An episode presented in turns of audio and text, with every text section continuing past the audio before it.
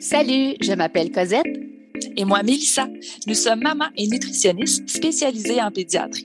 Bienvenue sur l'alimentation des enfants dans le plaisir et la bienveillance, un podcast créé pour vous, les parents bienveillants, qui ont à cœur l'alimentation des enfants et de la famille.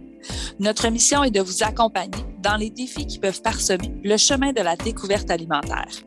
Seul ou en compagnie d'invités, nous partagerons trucs et conseils pratiques à déguster tout en étant sur la route en train de plier une brassée ou en relaxant avec un bon café réchauffé.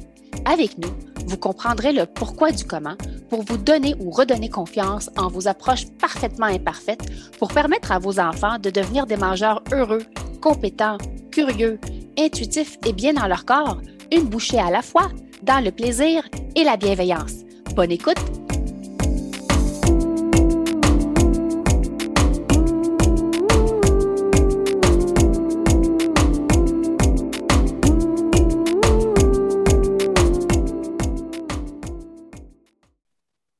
Salut le parent bienveillant et bienvenue au podcast L'alimentation des enfants dans le plaisir et la bienveillance. Salut Cosette!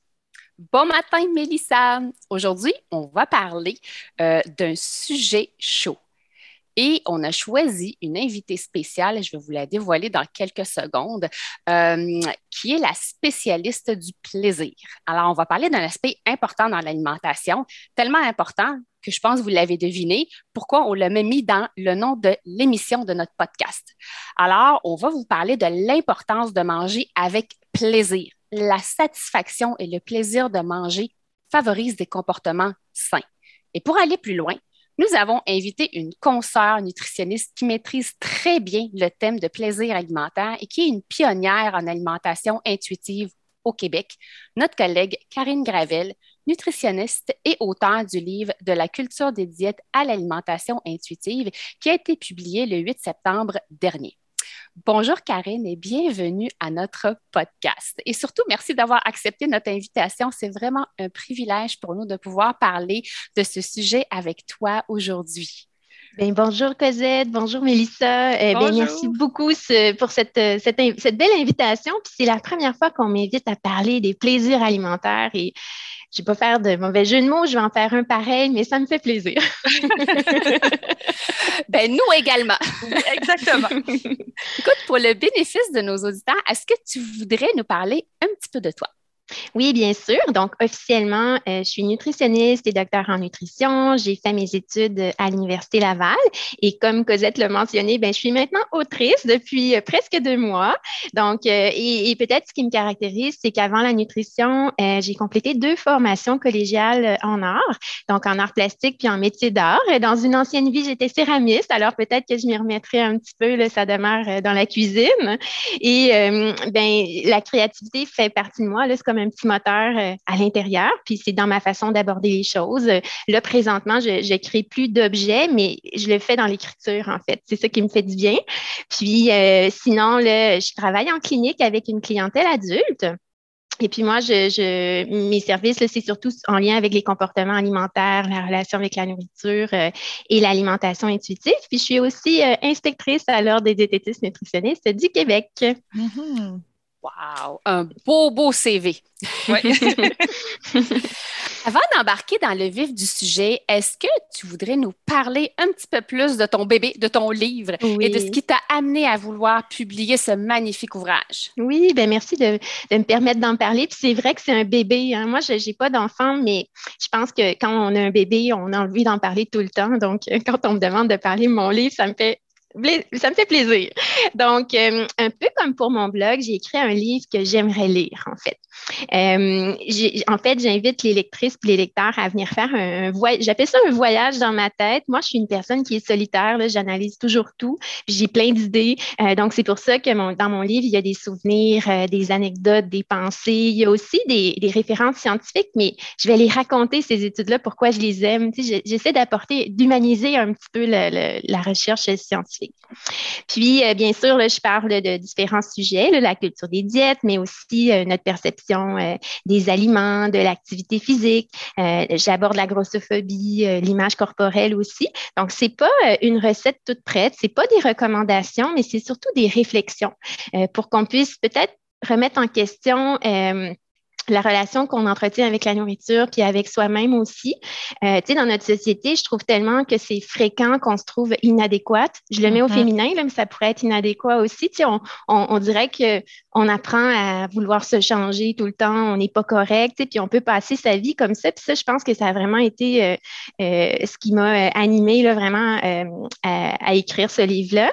J'aimerais ça qu'on remette en question la culture des diètes aussi, puis qu'on apprenne à se faire davantage confiance. Ça, ce serait vraiment super et euh, dans la forme, c'est 60 petits chapitres, hein, des petites histoires, parce que moi, personnellement, j'ai pas des, des, heures et des heures consécutives pour lire un livre. Souvent, je m'endors dedans. Puis là, le lendemain, je ne sais plus où je suis rendue. C'est comme ça pour vous autres aussi. Ah la même chose pour moi aussi. Donc, des petits, des petits chapitres comme ça, je trouve que ça se lit bien. Puis des fois, on dit Ah, j'ai encore le temps d'en lire un autre. Puis là, ben, on, sait où on est rendu. Là. Donc, il y a vraiment un aspect pratique là, de ce côté-là. ah oui, tellement. Oui, exactement. Puis moi, quand je l'ai euh, quand je l'ai lu, je pense que tu l'as bien décrit parce que moi, j'avais hâte, là, je l'avais vu ton livre qui s'en venait, puis le 8, le 8 au matin, j'étais à la librairie, j'étais allée le chercher. Puis tu sais, c'est le genre de livre, un peu comme les livres de Marie-Michel Ricard qu'on a reçus dans d'autres ah podcasts. Euh, que je recommande avant même de, avant même leur sortie, mm. avant de les avoir lus, parce que je le sais que ça, peut juste être bon et, bénéfique. Et tu l'as dit, euh, l'avantage du livre, c'est les petites histoires. Mm. Moi, tu sais, des fois, le ah, j'ai, euh, on est en train de préparer le souper, j'ai un petit peu de temps, puis là, des fois, on s'en va, on s'en va perdre notre temps sur, sur Internet. Mais quand j'étais en train de lire ton livre, ben, au lieu d'aller perdre mon temps sur les réseaux sociaux, ah, tiens, justement, j'ai le temps d'aller écouter une petite histoire, j'ai le temps d'aller d'aller lire un chapitre deux mm-hmm. chapitres, puis tu le dis, c'est des petites réflexions. Puis moi, mm je travaille avec les parents, j'ai encore quelques, euh, quelques clients euh, adultes, même si je me concentre principalement sur les enfants. Mais quand je parle de ton livre, je le dis, c'est un livre qui fait du bien parce que chaque petite réflexion nous ramène nous-mêmes. Tu sais, comme tu l'as dit, là, tu ramènes à des histoires que toi-même tu as vécues. Euh, tu parles de, de ta mère aussi, certaines expériences. les études, la science est là dans le livre, elle est partout, mais euh, c'est pas lourd. Ça se lit vraiment. c'est vraiment un super de beau livre qui fait du bien. C'est pas comme tu l'as dit, c'est pas une recette non plus mm. comment appliquer l'alimentation intuitive, mais c'est si vous avez envie de, euh, de changer un petit peu votre relation avec, comme tu l'as dit, avec nous, avec les aliments. Puis je pense que pour le parent, ça peut être très bénéfique justement mm. pour ensuite devenir le modèle pour ses enfants. Fait que c'est sûr que euh, le livre, puis comme on l'a dit, moi, quand j'ai lu le chapitre sur les plaisirs mm. alimentaires, c'est là que j'ai fait Ah, c'est avec ça qu'on va jaser avec Parce que c'est, tellement beau, puis c'est tellement important de, l'expliquer. Euh, puis c'est justement ce, qu'on euh, voulait discuter avec toi comment est-ce que le plaisir alimentaire, justement, le fait de le mettre de l'avant, parce que c'est quelque chose qui fait peur, là, autant aux parents mm. euh, qu'aux adultes, mais quand on dit, mais c'est important que vous ayez du plaisir, c'est important que votre enfant ait du plaisir, ait du plaisir à se joindre à table, à venir à table avec vous, mais ait du plaisir aussi à manger, à découvrir les aliments. Mais on dirait que ça fait peur parce que quand on dit, ben là, si je me fais plaisir, ça veut dire qu'automatiquement, peut-être que je laisse de côté la qualité nutritionnelle. Est-ce que ça veut mm. dire aussi, ben là, je m'écoute plus et je vais manger, euh, je me fais plaisir, ça veut dire que je vais manger euh, par compulsion ou je vais manger plus que ce que je devrais manger. Ça fait peur aux gens, puis ça devrait être la base de notre alimentation. Nous, on le répète, puis c'est pas pour rien que c'est dans le titre de notre podcast parce que c'est la base euh, pour justement retrouver euh, une relation saine. Donc, en quoi ça affecte les comportements alimentaires, puis la relation qu'on peut développer euh, avec la nourriture dès la plus tendre enfance. Là? Hmm. Mais je vais, avant, je vais te dire que je suis d'accord avec toi, puis je te remercie beaucoup pour tes bons mots à l'égard de mon livre. Je t'écoute et je, wow, je savoure. Je, je l'adore, il fallait que je te le dise. Donc, en lien avec les données scientifiques là, par rapport au plaisir, puis la quantité d'aliments, euh, ce qu'on sait, c'est que le plaisir alimentaire peut augmenter la consommation d'aliments euh, s'il y a une plus grande variété alimentaire. Dans les études, ça va être souvent un buffet là, où, mm-hmm. où, les gens vont servir puis on va mesurer la consommation alimentaire. Ça peut augmenter. Par contre, il faut faire attention dans ces études-là. On va mesurer un repas dans la journée. Peut-être qu'une personne mange un peu plus au buffet, puis le reste du temps, elle va s'ajuster, puis peut-être qu'elle va manger un peu moins ça ne le sait pas. Puis si les aliments sont disponibles aussi, par exemple, qu'est-ce qu'il y a sur la table, sur le comptoir, on le voit. Donc, on va être plus porté à, le consommer à ce moment-là. Donc, ça, c'est quelque chose qui est démontré. Puis, euh, dans ma pratique clinique, euh, je vais guider souvent ben, mes clientes et mes clients à découvrir ou à redécouvrir le plaisir de manger. Puis un des avantages principaux que je vois, c'est pour faciliter euh, l'écoute de nos sensations d'appétit. Par exemple, si je mange quand je ressens une faim modérée, euh, comparativement à si j'ai pas faim, je vais ressentir beaucoup plus de plaisir. C'est le fun de combler ma faim, c'est un plaisir euh, physiologique, biologique. Puis quand on, j'allais dire quand on goûte à ça, je fais encore des jeux de mots ce matin. ben en fait, on, a moins envie de manger quand on n'a pas faim, c'est moins le fun, on, on, ressent moins de satisfaction. ça peut nous aider pour le rassasiement aussi parce que euh, au cours du repas, euh, notre plaisir va diminuer. Ça se peut que vers la fin du repas, euh, on ressente ce que j'appelle un désintéressement. on mange comme c'est un geste. En fait, on est en train de terminer le contenu de notre assiette, mais on ressent beaucoup moins de plaisir qu'au début. Ça rentre encore, là, ça peut goûter bon encore, mais c'est beaucoup euh, moins, agréable aussi. Donc, ça, ça peut nous aider de ce côté-là. Donc, de dire que le plaisir nous fait trop manger, ben non, moi, je vois des avantages euh, de ce côté-là.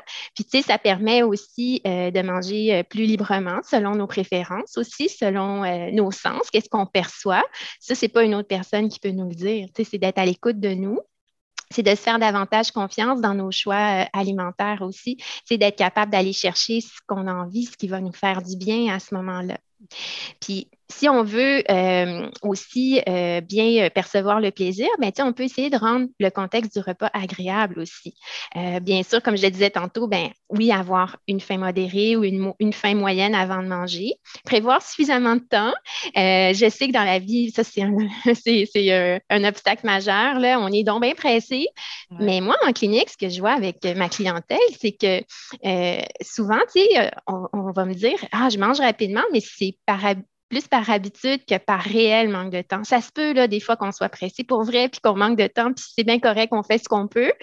Mais si c'est une habitude de manger vite, puis moi, j'ai bien du fun en clinique avec ça, avec mes clientes, c'est parce que dans la vie, vous êtes une personne trop efficace. Tu sais, pour pas se culpabiliser ou se blâmer de dire, ben c'est super là, dans notre travail d'être efficace puis de régler plein de dossiers en même temps, mais quand vient le temps de manger, ben, on peut prendre deux, trois bonnes respirations puis s'accorder un petit moment, là, puis même ça fait du bien dans notre tête de décompresser un peu. Euh, puis, pas manger trop vite non plus, c'est ça. Puis, euh, de, de, prendre le temps de déguster, d'apprécier les aliments aussi, tu sais, euh, pour versus manger de façon automatique où là, on se rend compte que hein, mon assiette est terminée puis j'étais comme pas là mentalement. Là. Donc, on veut, on veut la ressentir, cette satisfaction-là. Mm. Oui.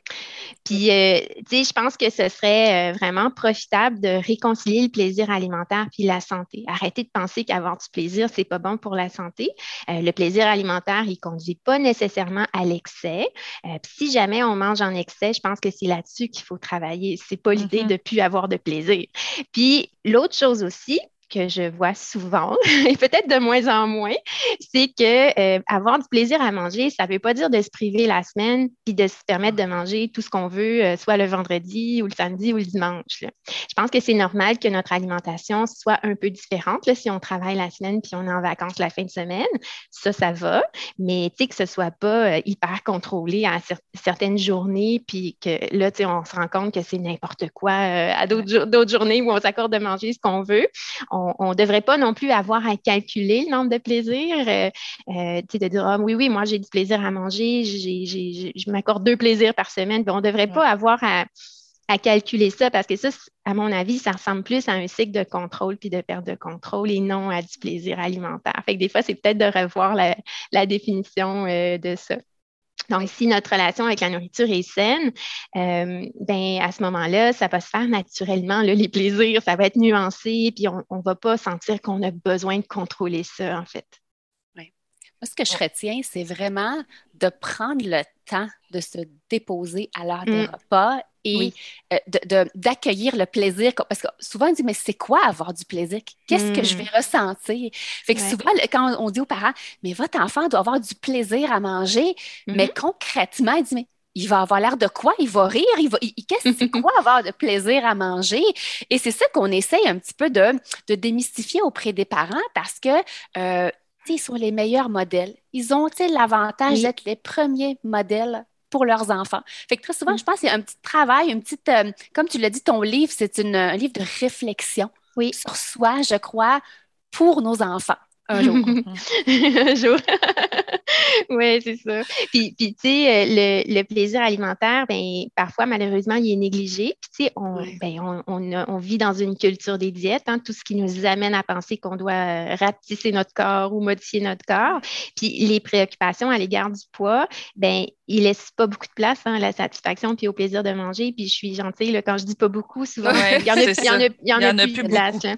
Puis c'est dommage parce que plus le plaisir alimentaire est présent, bien, plus on va ressentir la satisfaction, puis plus on va arriver à manger les aliments dont on a besoin parce qu'on est à l'écoute de nous-mêmes.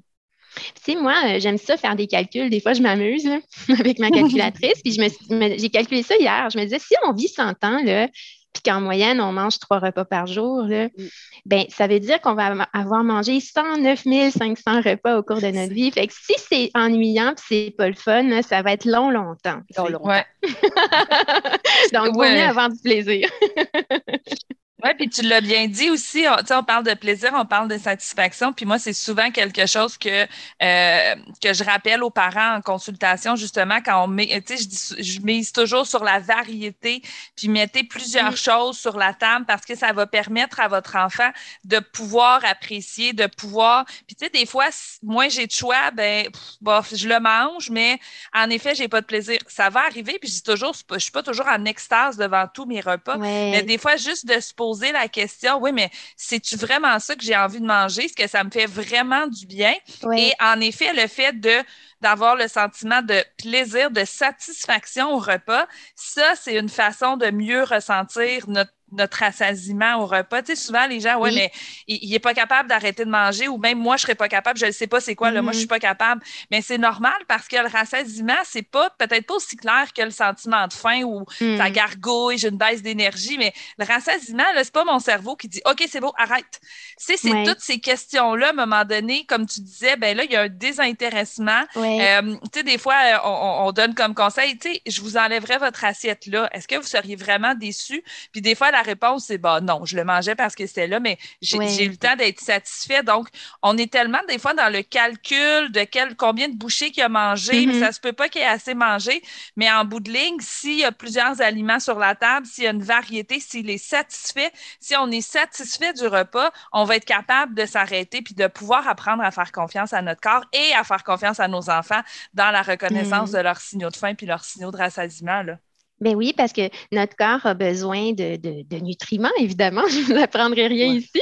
Mais, mais on peut, même si on avait la combinaison parfaite d'aliments là, pour aller chercher tout ce qu'on a besoin en termes de calories, en termes de vitamines, de minéraux, ben, si on n'a pas eu de plaisir, on va probablement retourner euh, dans le garde-manger ou dans le réfrigérateur, euh, voir s'il y a d'autres choses intéressantes. Et voilà, exactement. mais c'est exactement ça. Oui. Mm. Voilà. Donc, c'est ça, nourrir la bienveillance et le plaisir. Mhm. oui. C'est la base. Euh, Karine, dans ton livre, tu énumères, pour ceux qui nous écoutent, c'est le chapitre 45. Alors là, après cet épisode-là, vous vous dirigez à la librairie, direction achat du livre de la culture des diètes à l'alimentation intuitive, chapitre 45, qui est un gros coup de cœur. Euh, tu énumères également différents types de plaisirs alimentaires. Est-ce que tu peux euh, nous les nommer et nous parler brièvement euh, de chacun? Parfait. Euh, en fait, ben, des fois, hein, on va souvent dire le plaisir alimentaire, mais, on, mais en fait, il y en a plusieurs. Si on, les euh, décortique, il y a le plaisir euh, physiologique ou des fois, on peut dire biologique aussi, celui d'apaiser notre faim.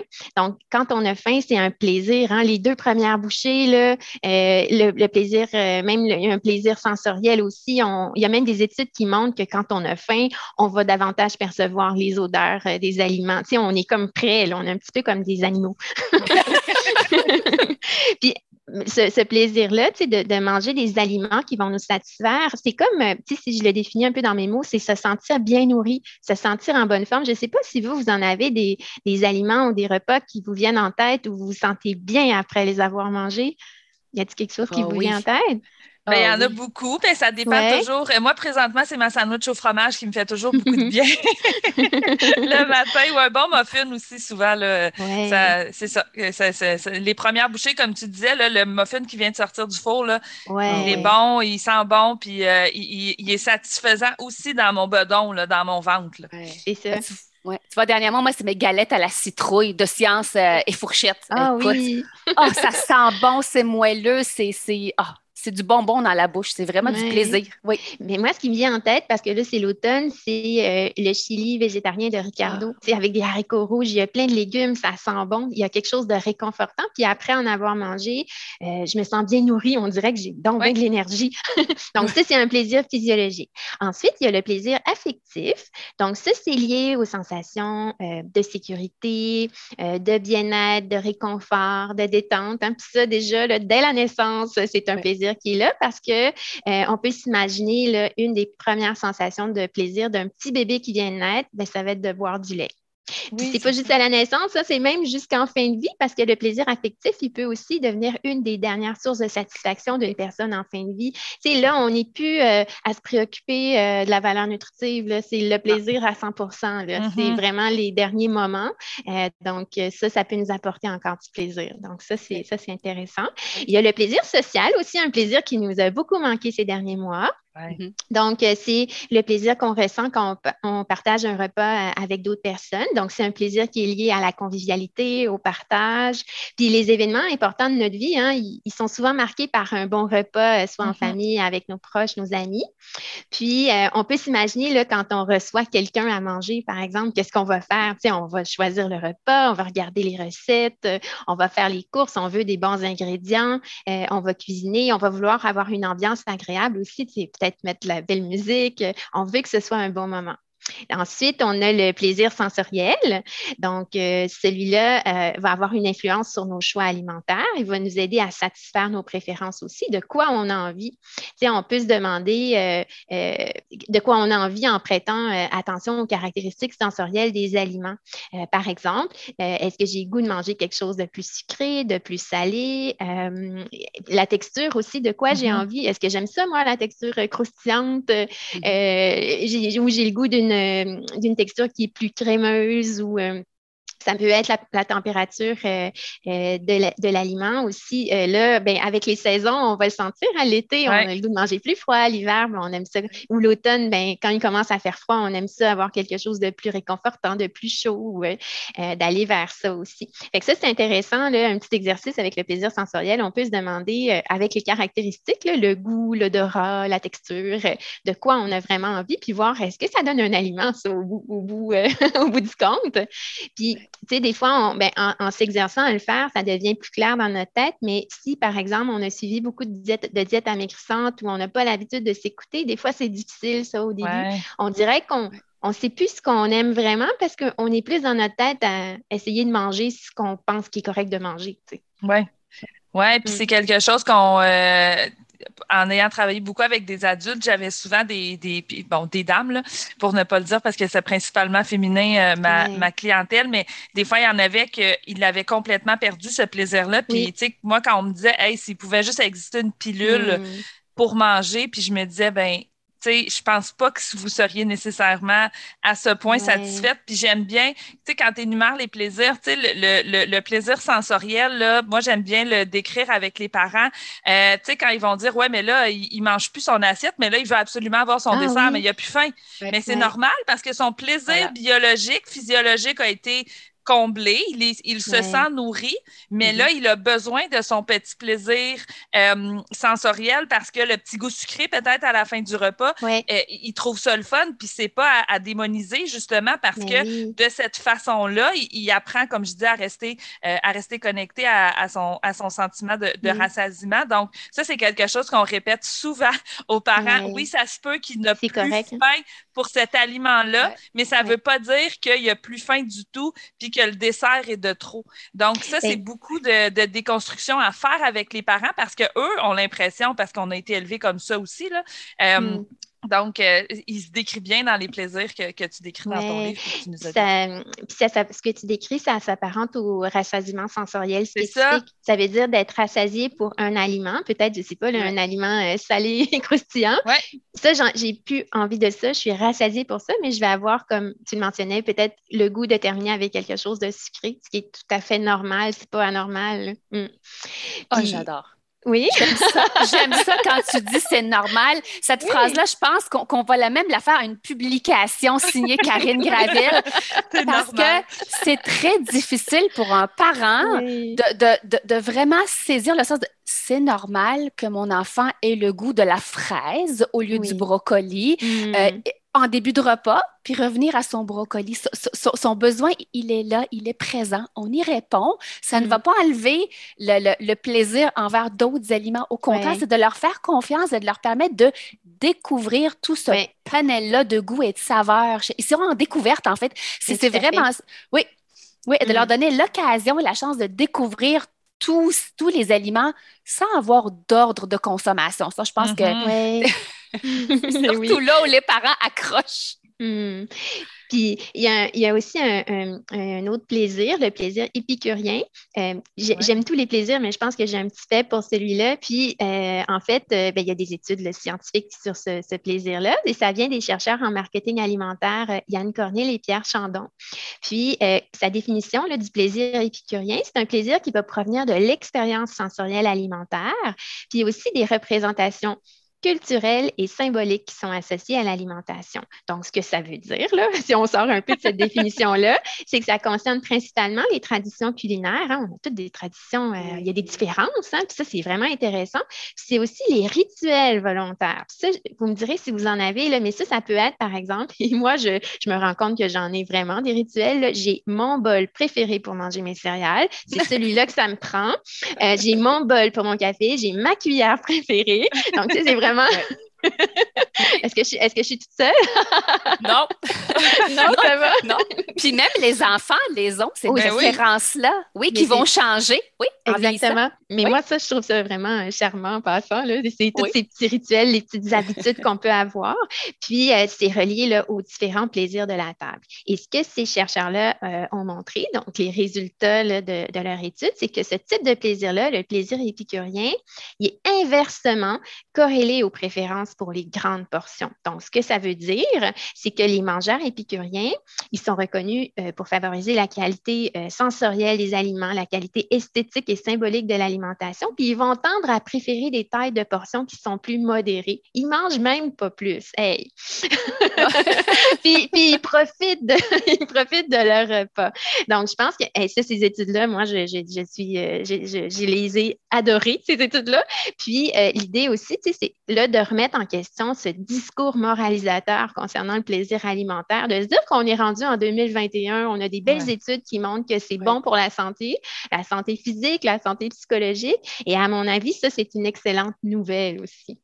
Oui. Puis, euh, tu sais, l'idée, c'est vraiment d'apprécier toutes les dimensions reliées à l'alimentation. Manger, c'est pas seulement manger un assemblage de nutriments, mais tu sais, euh, je sais que vous savez ça, là, mais je le dis pour le bénéfice de tout le monde. Donc, d'apprécier les, les, différentes dimensions euh, sensorielles, esthétiques, symboliques aussi de l'alimentation. Puis, pas seulement le pouvoir rassasiant des aliments. Ça, c'est une partie des aliments, mais c'est loin d'être juste ça. C'est une toute petite partie. Puis, si on ignore tout le reste, ben, je pense que notre vision de l'alimentation a, a intérêt euh, euh, à, s'agrandir. On a intérêt à voir plus large que ça, plus vaste que ça. Puis, pour vous dire, j'aime tellement ces études-là que euh, sur mon site web, il y a une citation d'Épicure qui dit Le sage ne choisit nullement la nourriture la plus abondante, mais la plus agréable. Et ça, ce que ça veut ah. dire, c'est que le plaisir il est lié à la qualité des aliments. Euh, pas des aliments qui coûtent cher, c'est pas ce que ça veut dire quand on parle de qualité, mais c'est des aliments qui vont nous faire plaisir. Euh, ça pourrait être euh, une tomate de mon jardin que j'ai vu grandir, puis là, je, me, décide de me faire un sandwich aux tomates avec du bon pain, là, puis de la bonne mayonnaise, ma préférée, là, puis ça va être vraiment agréable. Donc, ça n'a pas besoin d'être compliqué. donc, ce plaisir-là, il est lié à la qualité, puis il n'est pas tant lié à la quantité. Donc, une grande quantité d'aliments va pas tant me satisfaire, je ne vais pas ressentir de plaisir euh, tant que ça. C'est pour ça que euh, ça vient euh, rétablir les choses, en fait, ces, études-là sur le plaisir alimentaire. Oui, puis je pense que tu le décris bien. Puis quand on disait ça, ça mène pas nécessairement à la surconsommation, ben je pense que des fois, quand on essaie de comprendre un petit peu mieux pourquoi nous, comme adultes, ou des fois peut-être un enfant là, pourrait se rendre à, à, surconsommer puis aller au-delà de, de, son sentiment de rassasiement. Puis je pense qu'une des choses, des fois, à venir voir, c'est ben, peut-être parce qu'on on recherche le plaisir, puis que le plaisir et la satisfaction sont juste jamais là, puis qu'à un moment mm. donné, on, on se remplit, on se remplit, on se remplit mais parce qu'il y a peut-être d'autres choses qu'on doit venir combler, mais que le plaisir est disparu de, dans l'assiette et la satisfaction n'est plus là aussi. C'est ça. Oui, puis si on a l'impression qu'on mange en excès, puis que là, il y a quelque chose qui ne va pas bien, ben, je pense que c'est sur les raisons qui nous amènent à manger en excès. Exactement, c'est ça. négliger le plaisir ou penser ben non, c'est ça. ça va faire trop manger. Oui, ouais, exactement. Ouais. Moi, j'ai envie de te poser une question, Karine, euh, pour terminer. Les parents qui nous écoutent, euh, qui ont peu ou pas de plaisir à table, qu'ils aimeraient, ont entendu le discours, puis ils disent, OK, je commence par où? Si tu avais trois petits conseils aux parents oh! euh, qui aimeraient inviter le plaisir à table, quels seraient tes top trois recommandations signées Karine? Gravel, vraiment de base. Ça n'a pas besoin d'être compliqué. On commence par quoi? Quelles sont les, les trois petites astuces qu'on pourrait dire aux parents commencez par ça pour vous. Puis on le sait qu'on est les modèles, les, les, les meilleurs mm. modèles pour nos enfants. Ils apprennent par imitation, euh, les enfants, euh, entre autres. Alors, euh, si jamais tu aurais quelques conseils, peut-être un, deux ou trois, ce qui te vient en tête. c'est parfait. Ben oui, puis on parle souvent du rôle de modèle, hein, puis l'idée, c'est pas de se mettre de la pression là, comme parent, mais, mais de peut-être des fois de porter attention quel discours même on a par rapport aux aliments, si on, on, on critique tout le temps ou euh, il y a des aliments même qu'on ne mange pas, ben, il ne faut pas s'attendre non plus à ce que nos enfants euh, apprennent à, intégrer tout ça. Donc, euh, première chose, de porter attention à ça pour s'améliorer, hein, pas pour se culpabiliser. Puis, une chose qui pourrait être intéressante, c'est que quand il y a des nouveaux aliments, que ce soit comme une découverte, que ce soit quelque chose d'agréable. je me souviens, moi, je disais tantôt, je n'ai pas d'enfants, mais j'ai déjà eu un copain qui avait des enfants. puis quand il y avait 4 puis 6 ans, là, quand il y avait des nouveaux aliments, les enfants arrivaient en courant pour goûter ah. euh, ce qui était nouveau. Il, y ah. avait des, il y avait des fines herbes, puis c'était comme, ben viens, venez-vous-en. Puis je me souviens encore des enfants qui arrivaient euh, pour venir goûter. C'était quelque chose d'agréable. On essaie de décrire qu'est-ce que c'est. Ça, c'était vraiment, euh, vraiment charmant. ensuite, ben, pour intégrer un petit peu plus de variété, puis les enfants, je pense, c'est ça, ils sont curieux, ils apprennent. Donc, de voir intégrer euh, des nouvelles recettes ou même faire participer les enfants aussi euh, à cuisiner. Puis je suis certaine que vous en parlez. Euh. mais mais, mais de, de, les intéresser à ça, mais surtout d'essayer de, de voir ça, je pense, comme un jeu. C'est quelque chose qu'on expérimente. Mm-hmm. avec ma clientèle adulte, moi, c'est quelque chose que j'essaie de ramener ça avec le plaisir alimentaire, tu sais, le, prendre le temps de le déguster, de reconnaître nos préférences. Puis quand j'étais étudiante au doctorat, je vais terminer là-dessus, euh, j'animais des ateliers de dégustation sensorielle avec des participantes de recherche. Puis souvent, ces femmes-là me disaient, hey, c'est fun, tu sais, on joue avec la nourriture. Puis une fois adulte, on fait plus ça, tu sais, on, on, le fait faire à nos enfants, là, parce qu'eux, ils apprennent, mais là, tout d'un coup qu'on devient adulte, ça devient bien, bien sérieux, puis là, ça devient vraiment fonctionnel. Mais l'idée, c'est de continuer d'avoir du plaisir, puis de voir comment on peut euh, découvrir encore, même à l'âge adulte. Hein. il y a toujours des nouvelles recettes, des nouveaux aliments, des, nouvelles tendances alimentaires. Donc, de voir comment on peut prendre plaisir dans tout ça. Plus je suis plus, je suis rendue à combien de conseils? Là, ben, t'en as donné, oui, il y en avait Écoute, merci encore pour ta présence, Karine, et au plaisir de jaser à nouveau avec toi à une autre occasion. Nous allons mettre euh, les notes de cet épisode et tous les liens euh, vers tes plateformes et tes recommandations de sites chouchou et aussi pour ton mm. livre. Alors, euh, merci encore, Karine, pour ta présence. Ben, merci beaucoup à vous deux. Merci.